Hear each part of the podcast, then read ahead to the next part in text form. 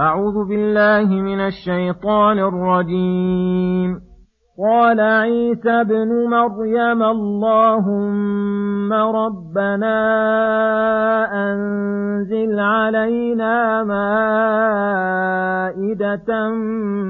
من السماء تكون لنا عيداً تكون لنا عيدا لأولنا وآخرنا وآية منك وارزقنا وأنت خير الرازقين.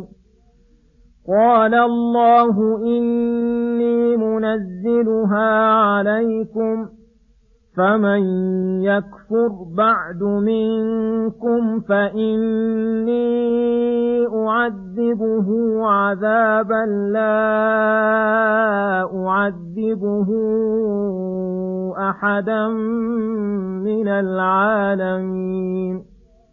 وإذ قال الله يا عيسى ابن مريم أأنت قلت للناس اتخذوني وأمي إلهين من دون الله قال سبحانك ما يكون لي أن أقول ما ليس لي بحق إن كنت قلته فقد علمته تعلم ما في نفسي ولا أعلم ما في نفسك إنك أنت علام الغيوب ما قلت لهم إلا ما أمرتني به أن اعبدوا الله ربي وربكم وكنت عليهم شهيدا ما دمت فيهم فلما توفيتني كنت أنت الرقيب عليهم وأنت على كل شيء شهيد إن تعذبهم فإنهم عبادك وإن تغفر لهم فإنك أنت العزيز الحكيم. قال الله هذا يوم ينفع الصادقين صدقهم لهم جنات تجري من تحتها الأنهار خالدين فيها أبدا. رضي الله عنهم ورضوا عنه. ذلك الفوز العظيم. لله ملك السماوات والأرض وما فيهن وهو على كل شيء قدير. بسم الله الرحمن الرحيم. السلام عليكم ورحمة الله وبركاته. يقول الله سبحانه قال عيسى ابن مريم اللهم ربنا أنزل علينا مائدة من السماء تكون لنا عيدا لأولنا وآخرنا وآية منك وارزقنا وأنت خير الرازقين. قال الله إني منزلها عليكم. فمن يكفر بعد منكم فإني أعذبه عذابا لا أعذبه أحدا من العالمين. إذ قال الله يا عيسى ابن مريم أأنت قلت للناس اتخذوني وأمي إلهين من دون الله؟ قال سبحانك ما يكون لي أن أقول ما ليس لي بحق. إن كنت قلته فقد علمته. تعلم ما في نفسي ولا أعلم ما في نفسك. إنك أنت علام الغيوب. الآيات. يقول الله سبحانه اللهم ربنا أنزل علينا مائة من السماء تكون عيدا لأولنا وآخرنا وآية منك أن يكون وقت نزولها عيدا وموسما يتذكر به هذه الآية العظيمة فتحفظ ولا تنسى على مرور الأوقات وتكرر السنين كما جعل الله تعالى أعياد المسلمين ومناسكهم مذكرة لآياته ومنبها على سنن المرسلين وطرقهم القويمة. وفضله وإحسانه عليهم. وارزقنا وأنت خير الرازقين. اجعلها لنا رزقا. فسأل عيسى عليه السلام نزولها. أن تكون لهاتين المصلحتين. مصلحة الدين. بأن تكون بأن تكون آية باقية. ومصلحة الدنيا. وهي أن تكون رزقا. قال الله إني منزلها عليكم. فمن يكفر بعد منكم فإني أعذبه عذابا لا أعذبه أحدا من العالمين. لأنه شاهد لأنه شاهد الآية الباهرة وكفر عنادا وظلما فاستحق العذاب الأليم والعقاب الشديد.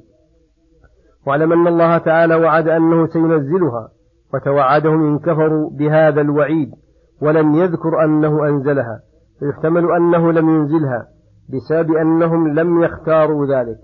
ويدل على ذلك أنه لم يذكر في الإنجيل الذي بأيدي النصارى ولا له وجود. يحتمل أنها نزلت كما وعد الله وأنه لا يخلف الميعاد. ويكون عدم ذكرها في الأناجيل التي بأيديهم من الحظ الذي ذكروا به فنسوه أو أنه لم يذكر في الإنجيل أصلا. وإنما ذلك كان متوارثا بينهم ينقله الخلف عن السلف. فاكتفى الله بذلك عن ذكره في الإنجيل. ويدل على هذا المعنى قوله ونكون عليها من الشاهدين والله أعلم بحقيقة الحال. إذ قال الله يا عيسى ابن مريم أأنت قلت للناس اتخذوني وأمي إلهين من دون الله؟ وهذا توبيخ للنصارى الذين قالوا إن الله ثالث ثلاثة. فيقول الله هذا الكلام لعيسى فيتبرأ منه عيسى ويقول سبحانك عن هذا الكلام القبيح وعما لا يليق بك. ما يكون لي أن أقول ما ليس لي بحق أي ما ينبغي لي ولا يليق أن أقول شيئا ليس من أوصافي ولا من حقوقي. فإنه ليس أحد من المخلوقين لا الملائكة المقربون ولا الأنبياء المرسلون ولا غيرهم له حق ولا استحقاق لمقام الإلهية إنما الجميع عباد مدبرون وخلق مسخرون وفقراء عاجزون. إن كنت قلته فقد علمته.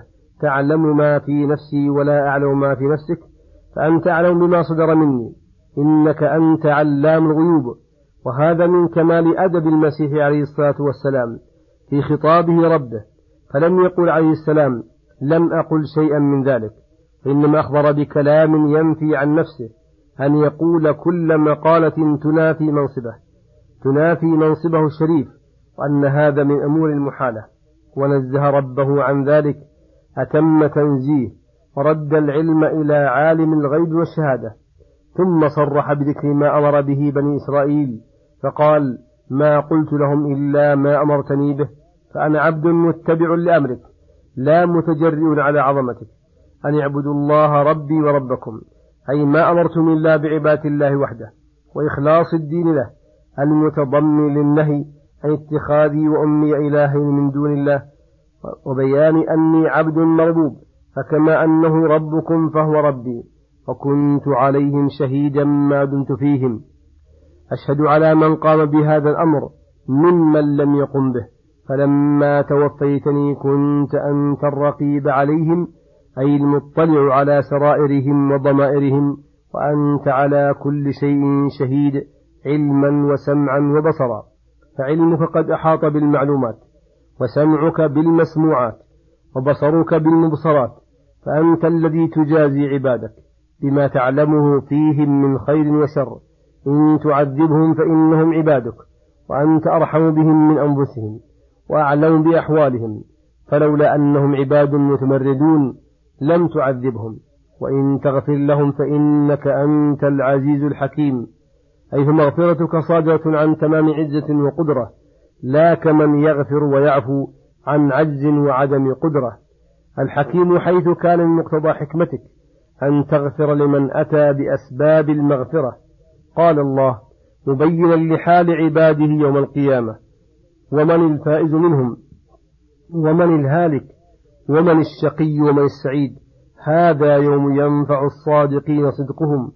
والصادقون هم الذين استقامت أعمالهم وأقوالهم. ونياتهم على الصراط المستقيم والهدي القويم. فيوم القيامة يجدون ثمرة ذلك الصدق إذا أحلهم الله في مقعد صدق عند مليك مقتدر. ولهذا قال لهم جنات تجري من تحت أنهار خالدين فيها أبدا. رضي الله عنهم ورضوا عنه. ذلك الفوز العظيم. والكاذبون بضدهم سيجدون ضرر كذبهم وافترائهم وثمرة أعمالهم الفاسدة. لله ملك السماوات والأرض وما فيهن لأنه الخالق لهما ويدبر ذلك بحكمه القدري وحكمه الشرعي وحكمه الجزائي. ولهذا قال وهو على كل شيء قدير فلا يعجزه شيء بل جميع الأشياء منقادة لمشيئته ومسخرة بأمره. تم تفسير سورة, المائدة فضل من الله وإحسان والحمد لله رب العالمين.